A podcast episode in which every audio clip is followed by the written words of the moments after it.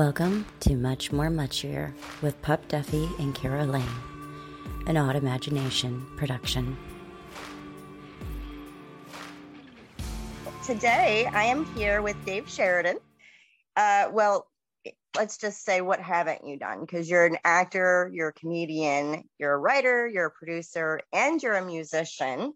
Um, and you guys will know him from like if you if you're my age you'll know him from bubble boy and scary movie um, who played doofy in scary movie.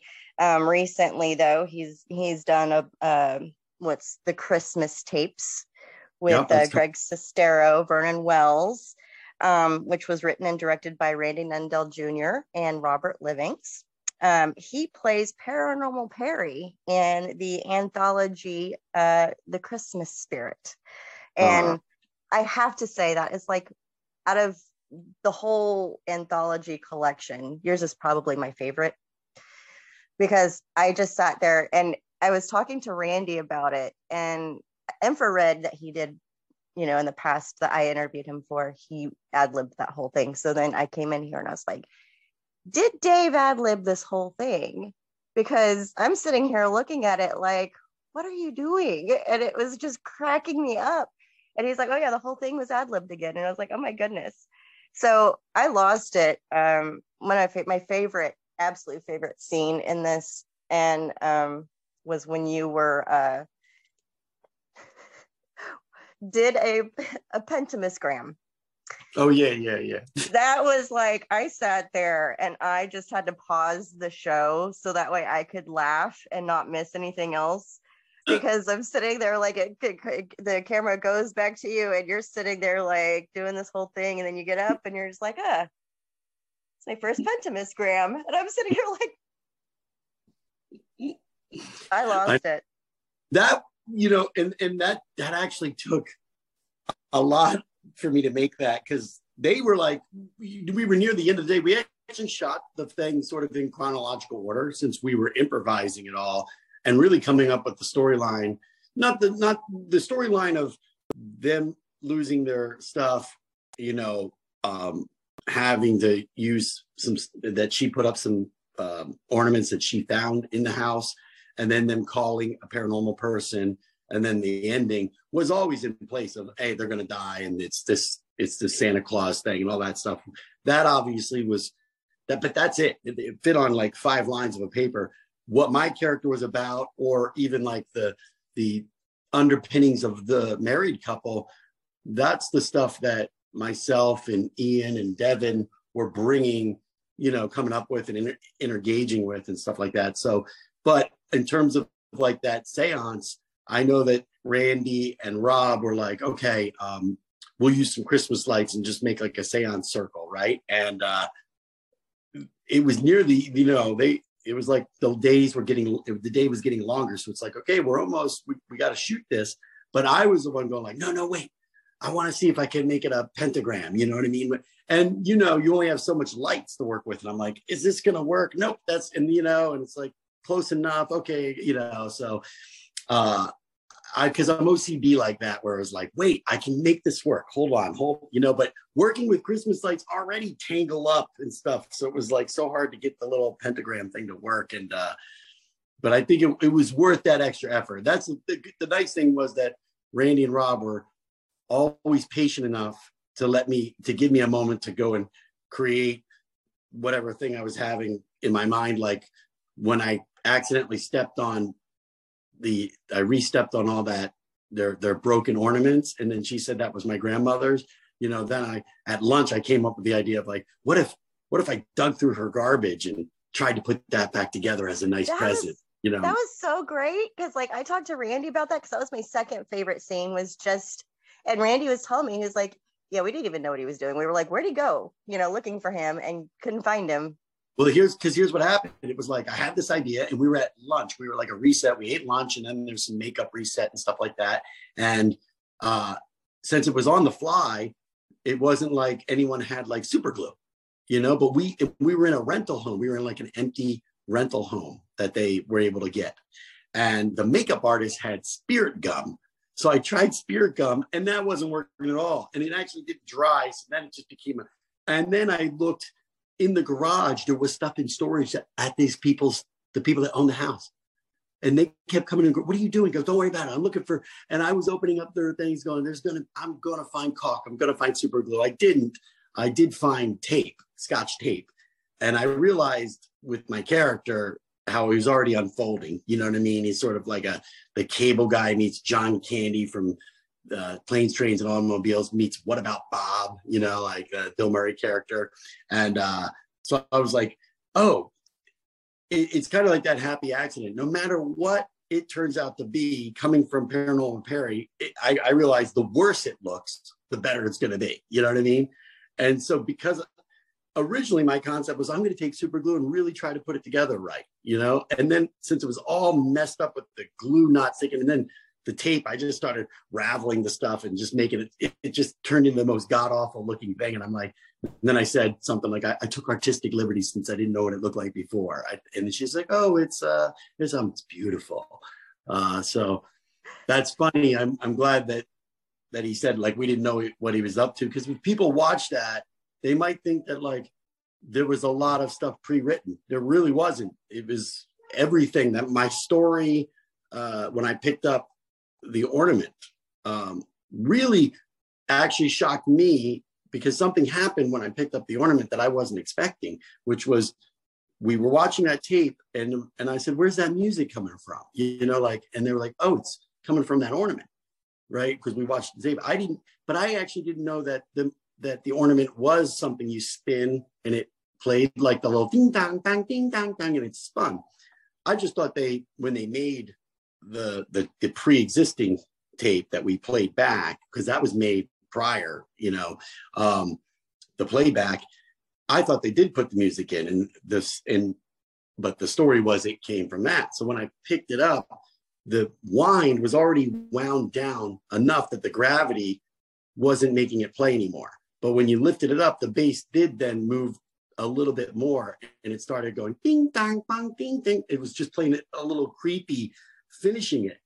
And I realized it like hit me, but I was already going to tell my backstory. And that's when I decided just to keep lightly spinning it so that it was playing this creepy version of that song the whole time. You know what I mean? And so those are those happy accidents that kind of come out. But really, when you stack up happy accidents, as I call them, or just things you're discovering, when you stack them up, then it starts to create the whole story, you know, on top of what is already going to be funny, you know? So Right. And like that's the thing is like, and the, the incredible thing is, and for people who do not know his history or his backstory at all, um, he did intern with SNL, um, and he, you know, did the uh, the Second City uh, Chicago comedy troupe, which yep. had wonderful people come from that, like Belushi. Yep. You know, you had Alan Arkin, you had Joan Rivers, you had Dan Aykroyd, you had all mm-hmm. of these incredible uh, comedians that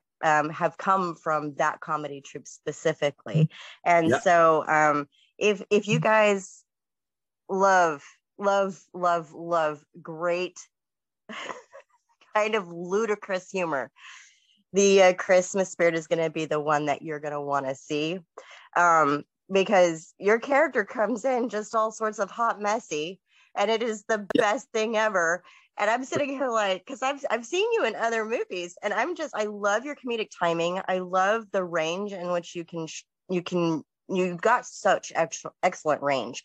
Thank you. Um, and so seeing you in something like this, where it was just you never knew what you were gonna do. Yeah, it was it was the best thing ever because he's sitting there like peering into the window of the door and being all creepy, and I'm sitting here like, is he gonna come in? Is he going to stay out? Like, so you're always, I like that about your character is you're always guessing what right. is going to happen.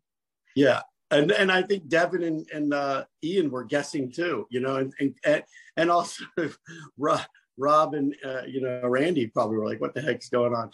I like, here's the thing, obviously most of the stuff that happened really just came from me. And we were just and, and i love the fact that they were letting me just go. Um, so i'll tell you an instance like for instance when it was like questionable am i living in my car and stuff like that?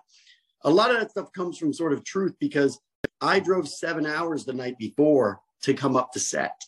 And I left the Los Angeles area at 10 p.m. because I wanted to bypass any chances. They shot, we shot in Sacramento.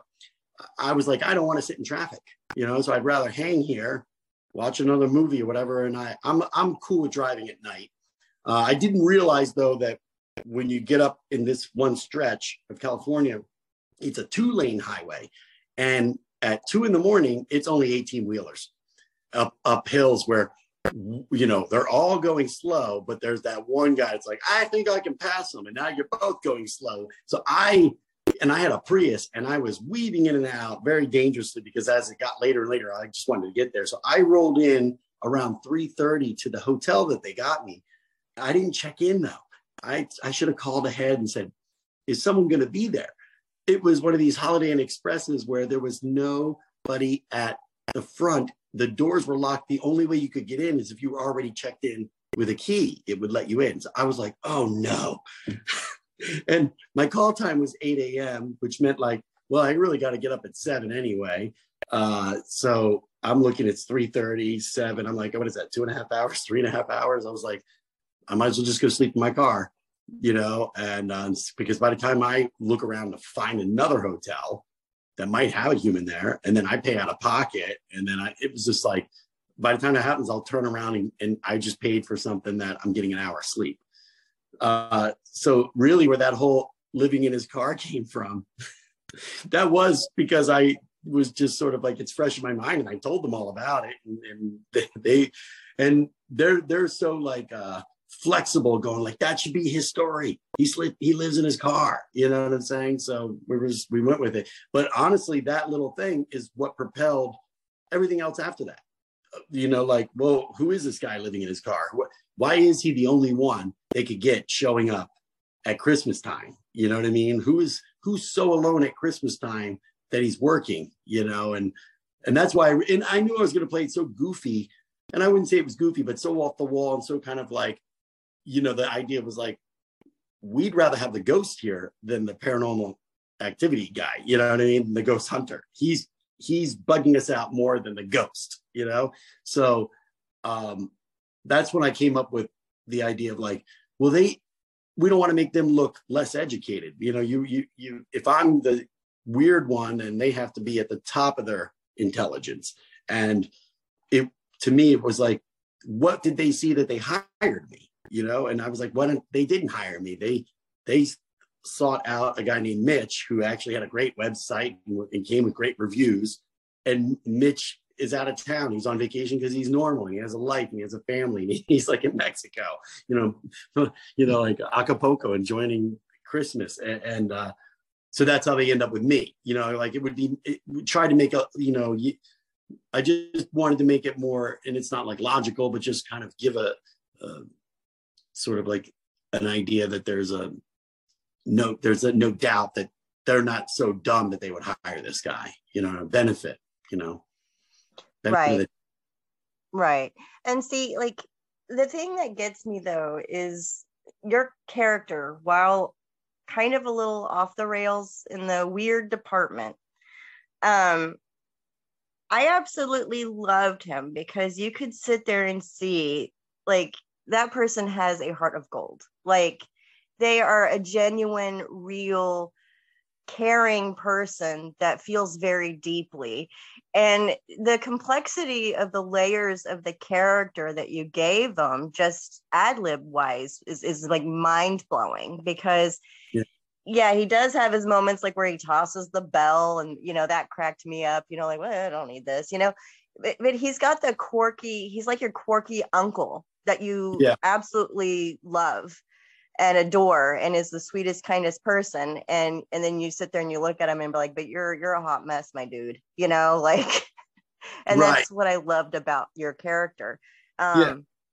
we actually talked i told them afterwards i said i think we found something here we should try to like develop this into a full movie you know what i'm saying like because um because christmas they need more christmas films and this is a great one this anthology i know we're going to do more on that but i I like my whole thought was like, you know, and it would never be that he's threatening, but the idea of like if you made a movie like this, a, a feature, it would be something like there's misunderstandings and things that they things that happened or occurred look as if he's now a threat to them, but he he wasn't. You know what I mean? He was actually trying to be helpful, and it's just kind of like a series of because he's a little bumbling or he made a mistake or what you know what I'm saying, but never really from the audience perspective.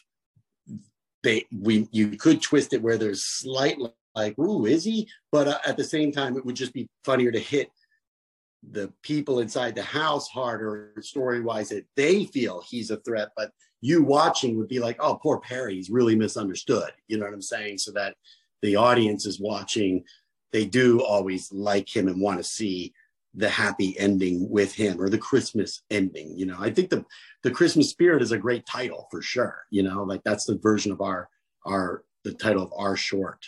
Um, I and I would say that like one thing was I I just like how you know I was I wasn't able to get on your first call, and then I was picking up my kid from lacrosse, and so you know, one other podcast go asked me like, how do you prepare for roles and stuff, and I do like to do some sort of research and prepare, and I don't watch these, you know, the ghost hunting reality shows.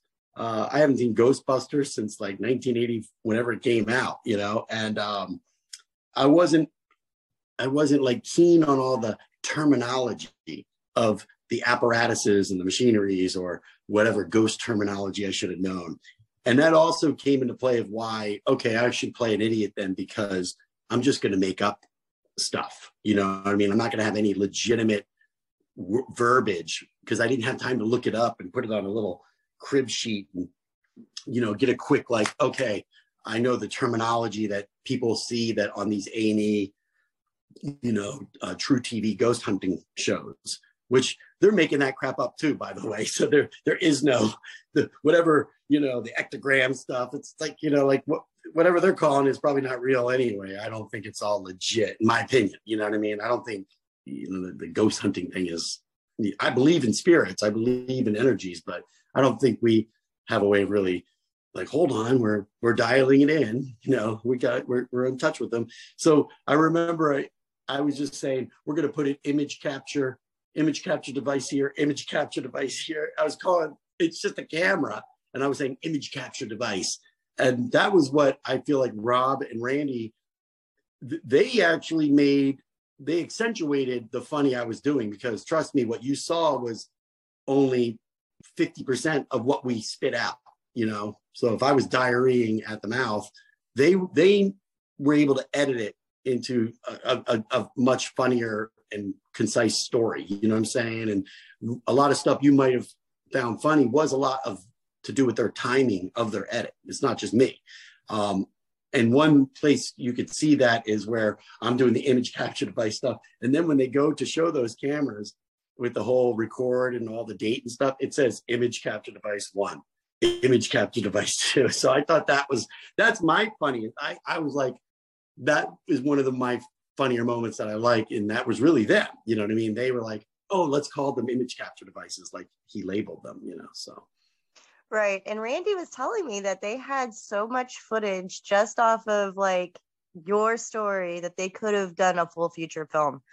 And um, so he was telling me, he was like, Yeah, I think we're discussing maybe bringing Perry, uh, Paranormal Perry back for like a, a feature length film, which would be exciting. Right. And like they were talking about doing um, the owner's manual versus paranormal Perry kind of thing as well, um, just to see how you guys would play off of each other, you and Greg.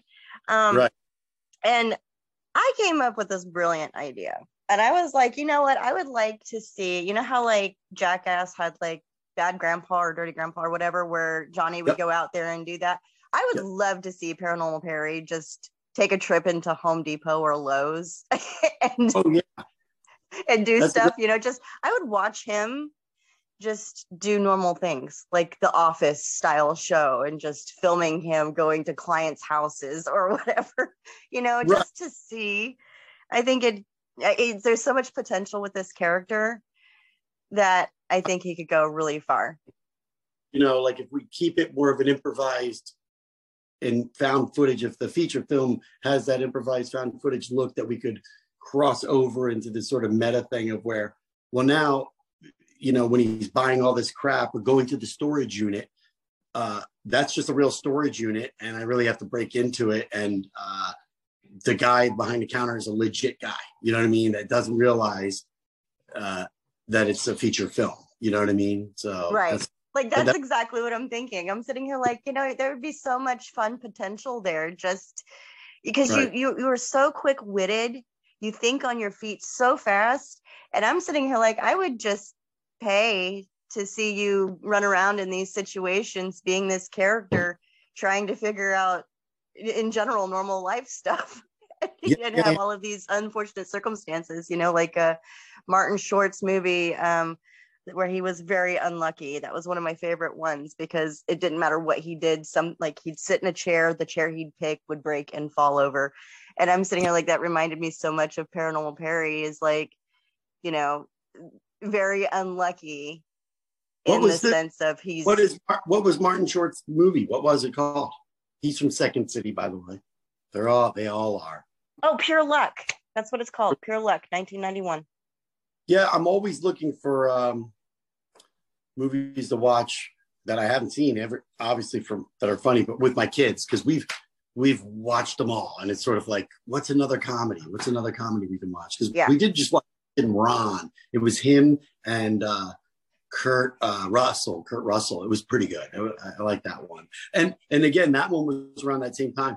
That was when you say 1991. That's when I was wrapping up at Saturday Night Live, and then I was at the Second City, and that was this sort of period of my beginning early 20s where I realized there was a black hole of going to see movies that I didn't see because you have to remember at that time there wasn't streaming. I was broke.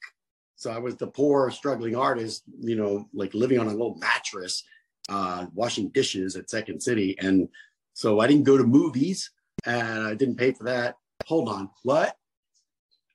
Yeah. Oh, my wife said that's what I do now. Yeah, I know. But but I'm saying back then, now I'm I'm doing the same thing. Uh it's bookended. It's beautiful life. It's bookended life. Thanks, hon. Um, so yeah, but so I, I, you know, you had to. There was the video store. You had to rent stuff. So I, I, I realized in the '90s, I didn't. It's funny when I was actually generating and studying uh, theater and, and performing at Second Theater. It's it's funny how I got away from actually watching any movies, you know, or TV shows because we didn't have cable. We didn't even have a TV where I lived. It was had a mattress.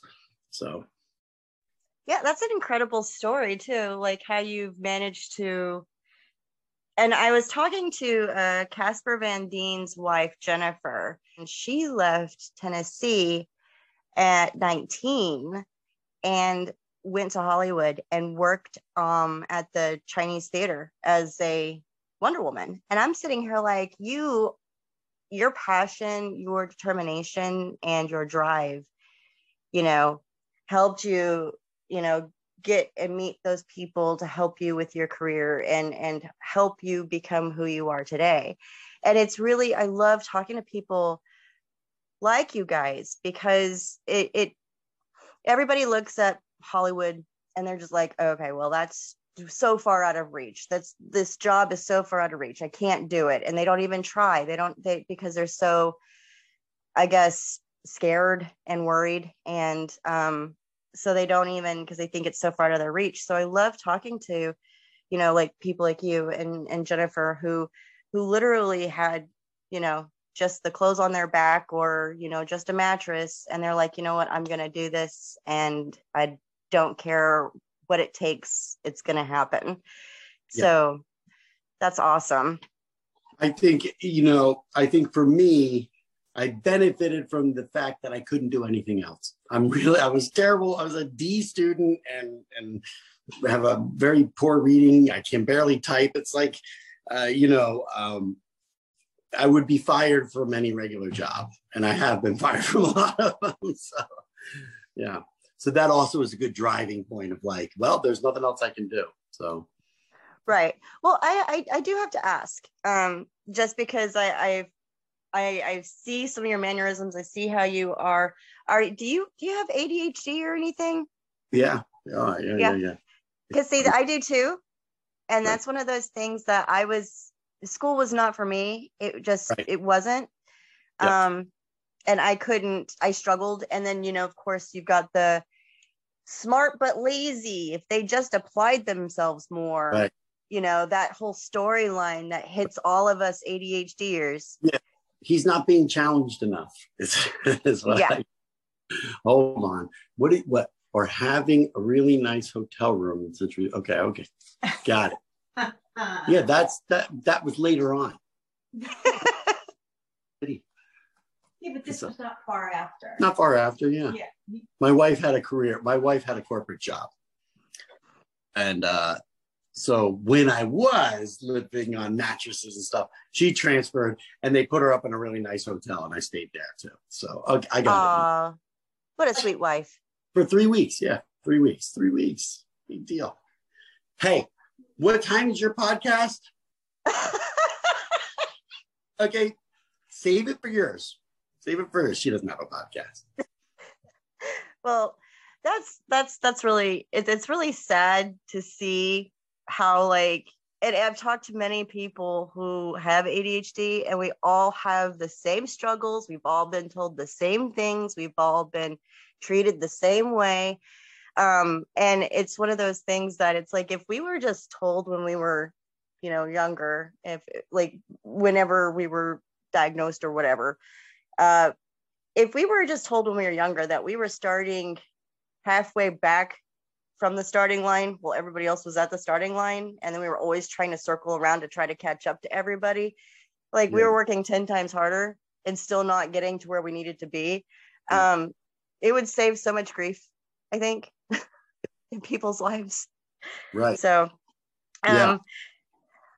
i would like to ask you about your band van stone Yep. are you still doing that No, we're we're completed on on.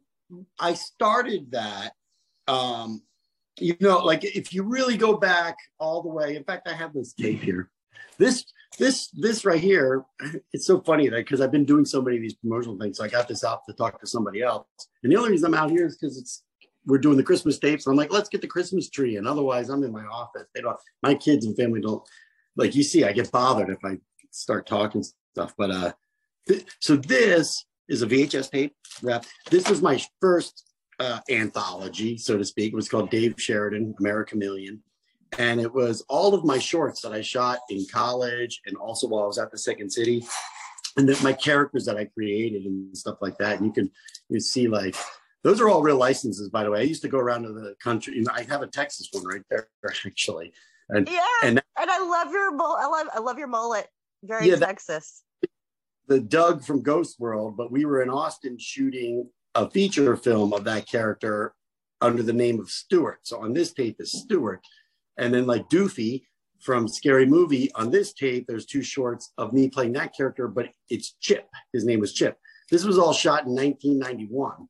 Uh, and it was the, the internet didn't exist in the manner, there was some emails and chat rooms at that time uh, but the streaming and stuff like that. So the way stuff went viral was, you know, people taking videotapes and then dubbing them. And I run into people go, I think I have a third generation of this or a, a fourth dub of this. You know what I mean? And um, I still have a, a bunch of these because what I did was I made this self, I self like distributed my my movie basically.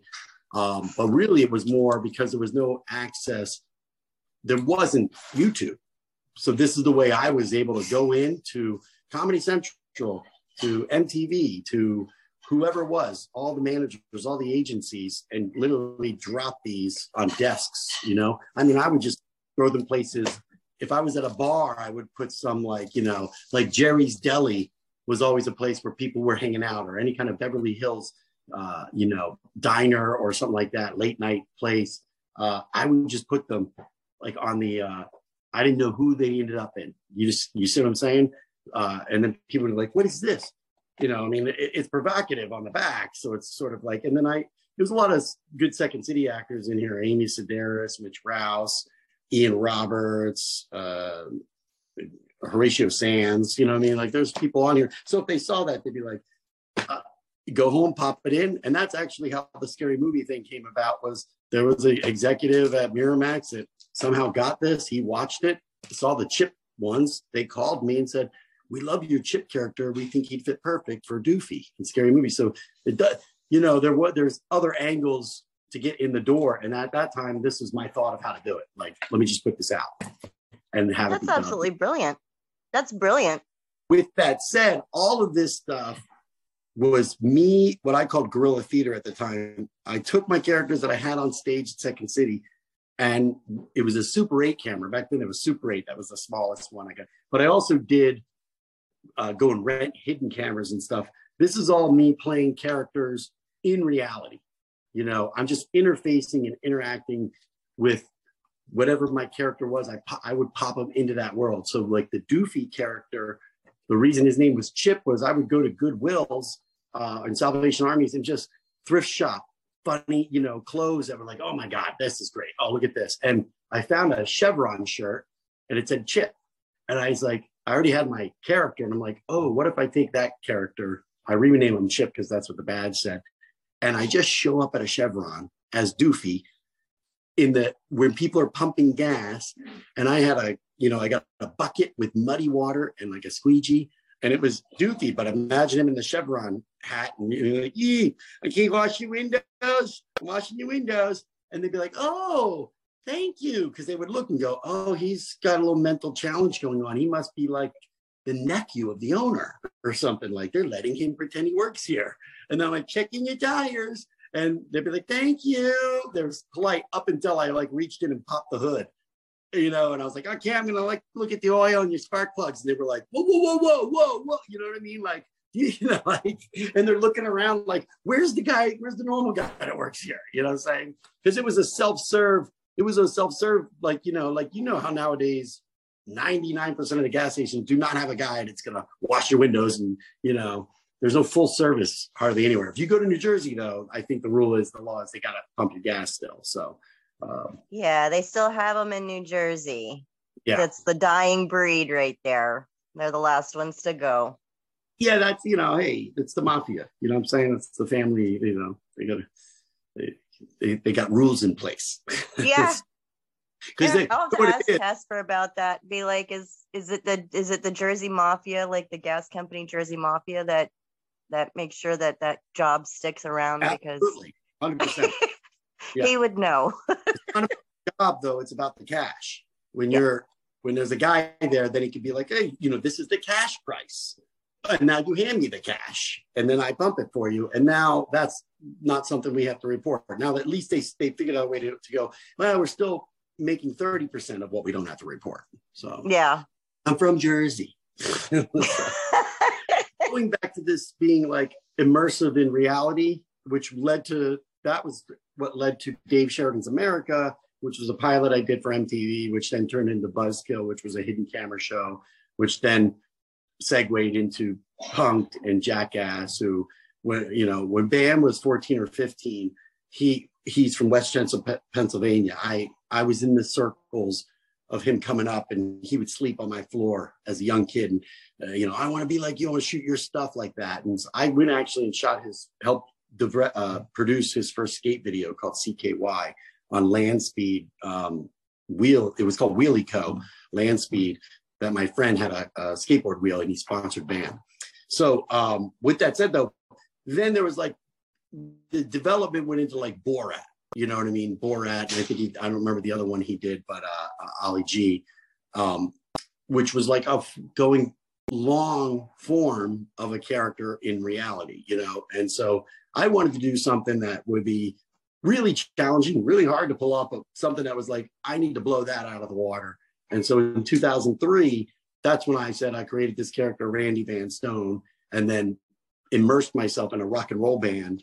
But we shot the whole thing from day one and for 10 years, we went out on tour, on stage, big shows, small shows, really in vans, really on flights, you know what I'm saying? And, um, but I pre, I pre-programmed certain things in my story arc for the character that would happen on stage at any given time. So once I got that off check, because what I would do is we would lock off cameras. And then I had one or two guys that could shoot with me usually, but when we're on the road, I would also just bring a Tupperware container of charged you know, cameras, seven or eight little $300 handy cams, and I would give those out to just fans and say, just shoot, just shoot. So they actually didn't know what I had planned, whether I'm getting shot or arrested or, you know, showing up too drunk to play or, you know, getting attacked by a super fan, whatever it was. They didn't know. So a lot of times they're not even focused on it or it, and it really as we're editing it it really creates this like what the hell's going on? Because you know we were able to collect the cameras. And i haven't even dived into looking on youtube yet or sort of like putting something out there if anybody's got stuff because this was during an age where people were with their phones shooting. So um, but i have plenty of footage but we got to the point so in 2003 and 2000 uh, nine to 13, that's when we just started doing a few more like, okay, I just need this to finish it. I need this little scene. And I haven't shot anything since 2014. So it was about 10 and a, it was about 11 years of footage.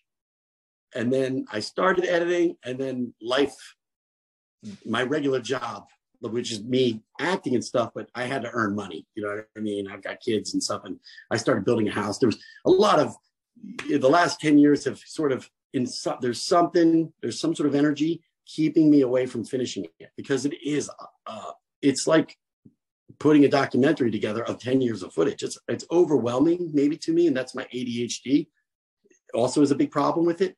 Um, but everyone else involved is like, when are you going to finish it? When are you going to finish it? This thing could be great. The one thing I know is that the older it gets, the more reality patina is put onto it. So literally you see us at Warped Tour in 2003. It's now 2023. So I'm literally sitting on footage for a movie that's 20 years old. And one of the things that inspired me to do this was Spinal Tap, obviously. I was like, oh, I want to do a Spinal Tap set in reality. But the, the same year that I watched Spinal Tap, which was like 82, 83, was the same year I watched, because um, at that point I was like 14 years old. And it was the same year that I watched Woodstock, the documentary from Woodstock, which was 1969. So you have to understand that footage was only 13 years old, Woodstock. And when I watched it though, at age 14, it was such a foreign world. Like I look back in that, it was like, wow, that's what the world used to be like. So part of me is like, if we're at 2023, I wonder if this footage from 2013 is to a 13 year old who would be born 10 years after we shot the footage, they might just go, this is a different world. And then it, what I want to do is kind of blur the lines of, to you're going to know, you're going to know, you're going to know who I am and that it's not real. There is some stuff that's real, but it's this sort of muddy thing of what's not real, what's real. You know what I mean? The interaction. But to a 14 year old kid that's just starting to get into music and stuff, he might discover this and go, no, this is real. This guy must be real. So um, hopefully I pull it off someday. But I did tell the people the longer it goes, the older the footage gets and the more kind of confusing it is of what is this? Is it real? So I'm not in any rush. Um, but I would say I, I really want to get it done in 2023 because there's like six other castmates in that film that are now no longer here that have passed away. So it's yeah, that's it's so I they didn't get to see and some of them gave some amazing performances. So I do want to finish it for them. So hopefully, hopefully I will. Oh. That's exciting. And you're right about the um I, I you're right about the um the patina of that whole time frame. I mean, if you think about it in 91, like I mean, we were around in that age, but you sit there and you look at the phones and the culture of that era. Right. And you're just like, it doesn't seem like it's been that long. Like that time frame is insane. Right. So I that's that would be incredible. And I, I hope that you do at some point whenever the stars and the moon align for you, you finish that up because I would love to see that. Yeah. No, it, it it's going to get finished. And if it's not me, then somebody else will. I, I've I've made sure I've got the the all of the footage backed up, backed up, backed up. There's so many different drives. So if something happens to me in the next year, then I know that maybe somebody will will pick it up and finish it.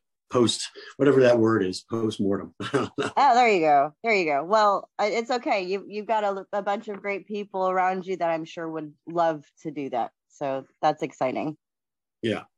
Um. Well, do you have any other projects or anything that's coming up?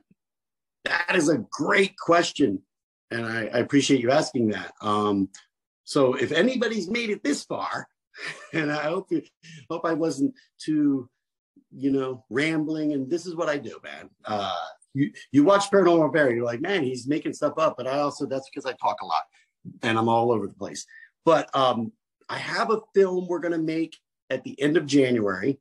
Uh, it's called New Fear's Eve, and it takes place on New Year's Eve. It's it's kind of fitting that I just did the Christmas tapes, and now I'm now I'm moving into a New Year's Eve horror movie. And I guess like the next one will be Valentine's Day horror movie, right? And uh, but we're actually actively funding it through the independent crowdfunding um, way, which is on Indiegogo. And so the campaign is active right now. It's called New Fear's Eve. And you could go to Indiegogo and check it out. And um, what drew me to that, I was actually approached by the writers and directors. We're shooting it in Kentucky, and I was uh, approached by them, and I saw the killer, the main killer, is a plague doctor mask.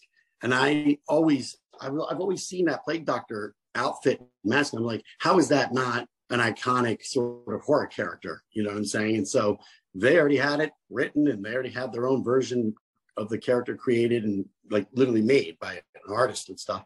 So I'm like, I'm in and I'm helping them raise money on Indiegogo. And um, I've been involved in other Indiegogo movies as an actor, but I've never actually like uh, been involved with the actual campaign, so to speak. But one thing that I always liked about the Indiegogos that in the past that I've been a part of is they always have a first edition, limited edition Blu-ray that the director puts out himself to as a deliverable that you can pre-purchase a Blu-ray. But it's not just a Blu-ray; you're really getting a, a limited edition, just like this. I made probably a thousand of these. They're probably going to make 500 first edition Blu-rays. It has completely different artwork. Actors like myself and um, the other actors involved, they sign it, so you're getting a signed Blu-ray, and then the the credits are probably different. The artwork's different. The cut, the edit might be completely different than when it gets sold to a distributor.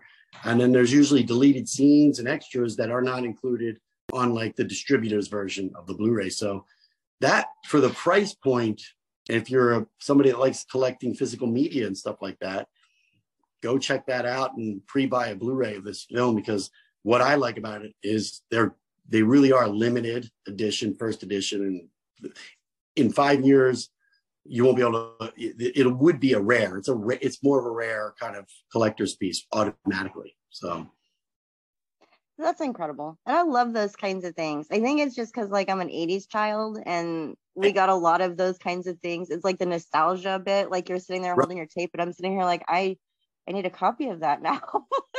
like I need a copy that's that's wrapped and will stay wrapped and pretty. Like I don't even need to see what's in it. Uh, I, I, these will be offered.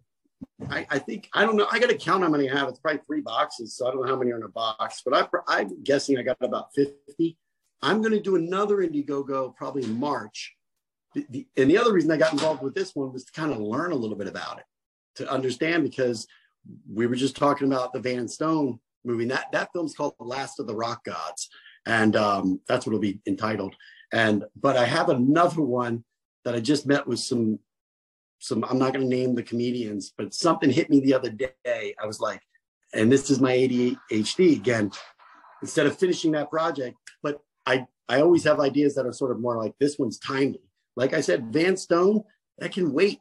The older it gets, the crazier the the night, the weirder the footage is going to get.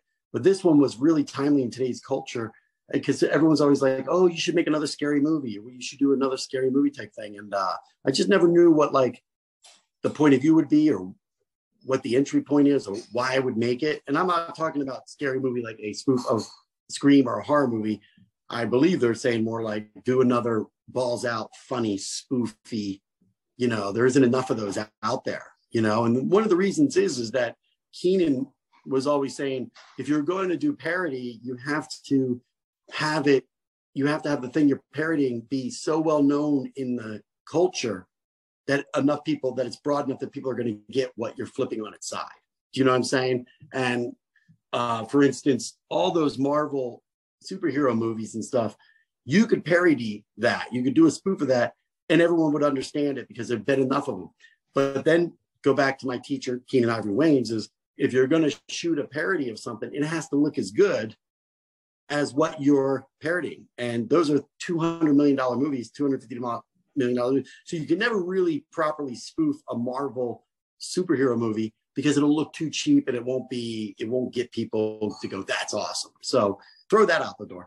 Mine, though, like it hit me the other day. There's so much cancel culture going on, and, and I see a news story, a news story, a news story, and it seems like so many names have been canceled over the last five years, and some of them are coming back. And um, I just thought that would be it's a great title. I was like canceled movie, and that's my that's going to be my movie, canceled movie, and it's I'm literally getting the comedians, and these are comedians from all sides and comedians, big name comedians, comedians you haven't to say what what is some of the material that you could not say that you can't you feel like you can't you you couldn't get produced you could not do this sketch or you couldn't say this routine because of fear of getting canceled.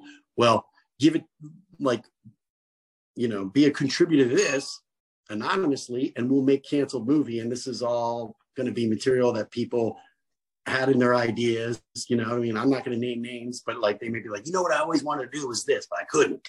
Right. Know, I'm like, well, we're going to shoot it. We're going to do it. And you can, you're not, you don't, you can sit in the back, you know what I mean? And be there's a there's a there's a credit everyone gets called Alan Smithee. Do you know do you know what Alan Smithee is?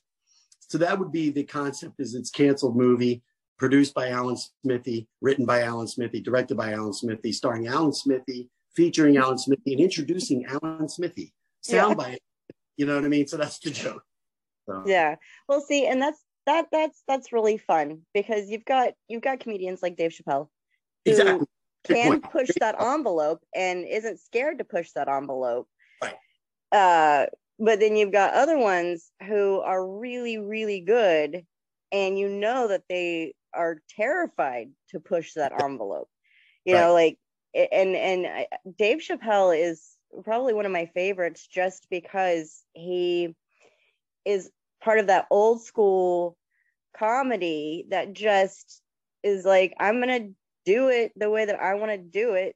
And I don't care, you know, what anybody says because this is and, and he pushes the envelope just also talking about culture and things like that. Like he's not afraid to talk about things. well, it's easy not to be afraid and you can look at the people that and i'm not saying i agree with anything people are saying and some people like kanye is is certifiably insane. Unfortunately he needs to be he's he does he has way worse than adhd right he's bipolar. There's some schizophrenia going on, and he needs to get some meds. And um, but I also feel like he has so much success, and he realizes so much. You know, you get that much success, that many people are clawing at you, and it's just too much. It, would drive a person. There's a reason why Kurt Cobain and these uh, rock and roller people end up there, you know, or other famous people.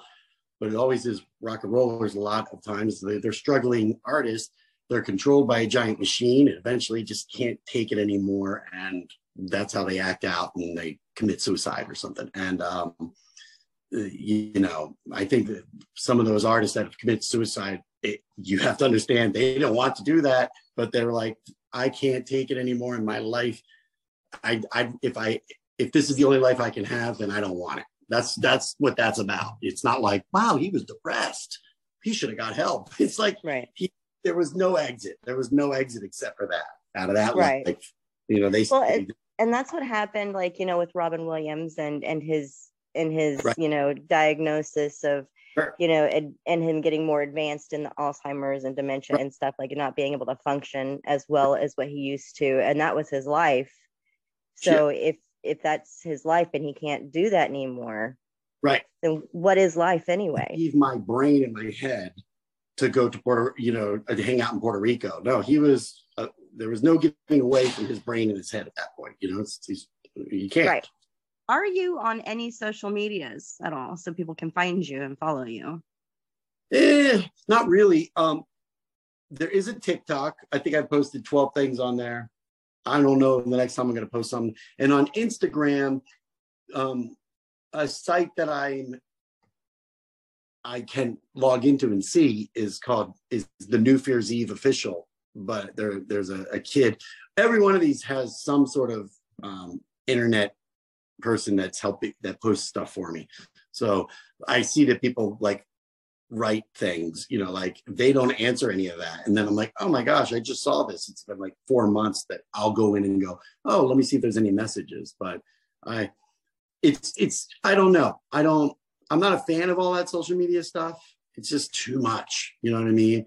And that and then it's like there's this, and I'll tell you what it was was when I started Van Stone, MySpace was just starting out. And me and the other guys running it, we invested a lot into MySpace before the band to build it up. And then all of a sudden I turned around and MySpace was gone. And it was like Facebook. And I was like, oh no, no, no, no. I'm not like and everyone's like, you know, you oh no, we're not over at MySpace anymore. You got to go start a Facebook. And I was like, mm, I'm done. Like that, I didn't even get that far. You know what I'm saying? I was like, no, no, no, no, no. I'm not gonna go. Well, no, it's not Facebook. It's Instagram. Well, no, no, it's Snapchat now. No, no, no, it's it's uh it's TikTok. No, no, no, it's crap chat. You know, like you can find me on Friendster. I'm still on Friendster, and that's it. that's like where I'm at because I'm a writer, and yeah. So I, you know, to build the brand, you want to do, you know, social media and stuff like right. that. And I'm sitting here like and since you know i was i built up a good brand on twitter i was doing really good there and then things kind of went crazy and yeah. now everybody's like fleeing twitter yeah. to go to like these other social medias so you've got like mastodon hive all of these things and i'm sitting here like what are we doing like why yeah yeah yeah, yeah. i mean so. The only thing I would say is I don't understand. And if somebody out there knows of this app, I don't know why there's not an aggregate, one app that basically, you know, just like they did with the euro over in Europe, it's like, okay, there's a euro, it's, it's a unified currency.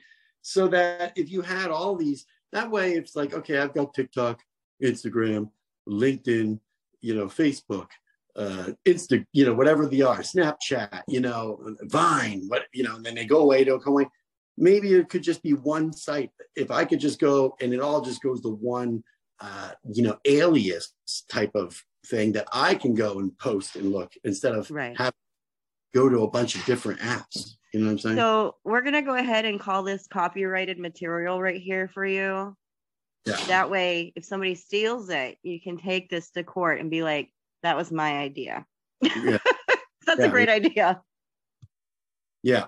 I think that is the future. Just to let you know, the future is going to have to be where, um, and I think, you know, one of these other social media sites that is going to fold, they already have the infrastructure. It's really about server space. It's about server space. And that's actually kind of MySpace could have did that, but like it just didn't have, it was, you know, the idea of MySpace maybe could be reborn in a sense that like you have server space. You're you're you're giving us just like you get an iCloud account where it's like you get 15 gigs of, of storage and or you know Google you get 15 gigs of storage. You can sign on to this thing and you get a certain amount of service, you know, service space where you can basically use that however you want to, you know, um, so in a Unix way, meaning it's it's Legos, it's a connected, it's, it's like build your own sort of you can have instagram and have all these outlets but it's like one place is yours and it's just basically it looks the way you want it to look and you could type anything you want and it just goes up to all of them you know at, at one time. So that sounds know, like a dream world. I know there are things that connect like facebook and instagram together you know but mm-hmm. i don't know of one that connects your instagram with tiktok. Maybe it does. It, you know, I don't think it should be made so complicated. You know, no, I agree. I yeah. agree. And I like that idea. I think that is the way of the future. And if it isn't, then in the future, you need to create this. Excited to see what those guys do next, Randy and Rob. And, uh, you know, to be quite honest, like this film came out really well for the budget that the way they shot it. You know, it's just running gun with cameras. And I know it's been done before, but this one, then, you know, it, it always is anybody can get cameras, anybody can edit on their laptop. So it really does come down to those two guys executing it, and they did a great job. Um, it's being released, uh, and you know, I'm not I'm, I'm not supposed to say what it costs, but you can imagine when you're just shooting with a bunch of video cameras in a house, it's not that much money. So, um, so hats off to them, and I'm ex- I'm proud to be a part of this. It's actually, you know, I I wasn't that proud when we were shooting it. I didn't know, but now that it's out and people say they like it, I'm really proud of it. now you're in. You're all in. exactly. Um, no, yeah, that was um that I don't really care for found footage because like I think the first found footage big thing was the Blair Witch Project, and then Yep. that was just like, uh, but um, I don't really care for it. And then I watched Infrared, and I was like, you know, with found footage, it's usually just found footage. There is no underlying complex mm-hmm. storyline emotional anything's really. It's just all for the jump scares and the shaking the cameras. And so when i was watching infrared for the first time i was like really enjoyed their style of filming and their story style. And the fact that they give the freedom to the actors and actresses to you know really shine with their character as their character in their mind sh- is instead of dictating what that character is and who they are i feel like made it feel more real and genuine because that was really coming from the actor themselves. They're the ones that created that character. Yeah. so i really enjoy their style of filmmaking and the fact that they allow creatives to be creative Exactly. So- That's definitely the key to anything is, you know, that's something I learned from Keenan. Uh, I learned a lot from Keenan Ivory Wayans. Uh, you know, he kind of like mentored me on because he knew I would. He saw these things, so he was like, "You're a filmmaker. You're a writer." He knew he knew my history, and he was like, "You're not just oh, I'm just not just hiring an actor here." So he took me under his wing and always would talk me through stuff and walk me through filmmaking stuff and, and stuff. And one of the things is when he hires a DP, when he hires the actors, when he hires the wardrobe, the set decorator, whoever it is, he hires people that he hired them because he already knows they could do their job and he and he wants them to bring the best of their ability to their job. He wants them to bring the creative, whether it's the set designer, the wardrobe, or the actor. He doesn't want to shut it down. He wants to flourish it. And so he's hired them because he believes in them and he lets them go. He lets them bring stuff. You know what I mean? He doesn't want to be have a, a crew that is afraid to be take creative liberties, you know, and make decisions on their own and bring stuff to them. So that's you know ultimately why scary movie it's still watchable and you watch it. It's just because man, like it, he enabled all the pistons of the creativity of the people in their jobs and their lanes and what their forte is. You know what I mean? He let them just go. So yeah i hope i hope um more people start doing that so thank you for talking with me today Thank you. I appreciate it thank you. Thank you so From much. from a fellow squirrel to another squirrel Yeah. And I'll be like like you have my info now. So like I'll come back on again. Like uh we'll talk about New Year's Eve or something like that when we start Yeah. shooting that.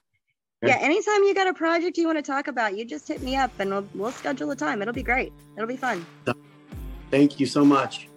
This has been an Odd Imagination production. Here at Autimagination, you'll find book, film, television, and product reviews, as well as roundtable discussions, current events, and hot topics. We are advocates for equality and the freedom to be who you are, no matter what. Autimagination gets its name from autism and imagination, two things that are very important to us. If you would like more information on Autimagination and the podcasts that we host on our website, you can visit autimagination.org. A U T I M A G I N A T I O N dot org.